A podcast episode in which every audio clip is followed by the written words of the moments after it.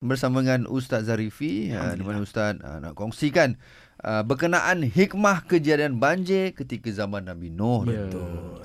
Jadi Ustaz, tadi kita nak sambung cerita uh, yalah waktu Nabi Nuh dapat wahyu Ya. kita akan berlaku banjir besar kan. Ya. Jadi berapa lama tempoh Nabi Nuh Hmm. nak buat bahtera tu?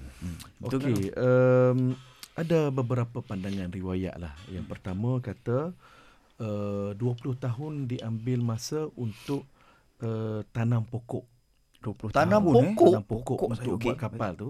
Uh, yang kedua 40 tahun untuk bina kapal guna kayu.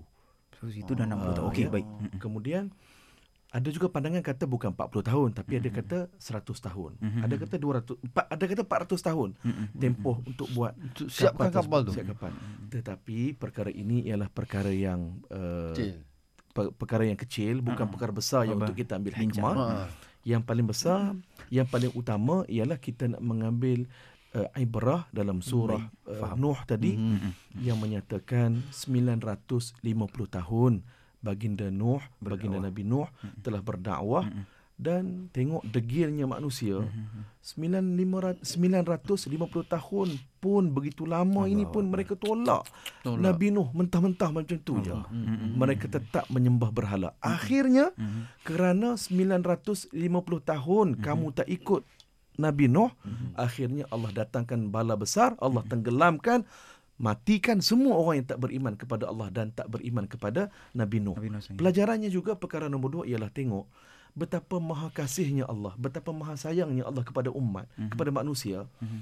Allah bagi masa 950 tahun. Mhm, betul, Lama. betul. Mhm. Kan supaya kamu bertaubat, kamu ikut, ikut, ikut. Tak nak ikut juga, degil juga. Degil eh maksudnya Ustaz. Ah, maknanya bukan datang sekali peringatan sehari ataupun dua hari tak ikut terus Allah bagi azab tak Betul. tidak Allah bagi 950 tahun Allah bagi tempoh kepada kita Mm-mm. so ibrah kepada kita di atas dunia ini janganlah kita menjadi seperti kaum, Kaum Nabi Nabi, Nuh. Nuh, yang menolak ajaran Nabi Nuh.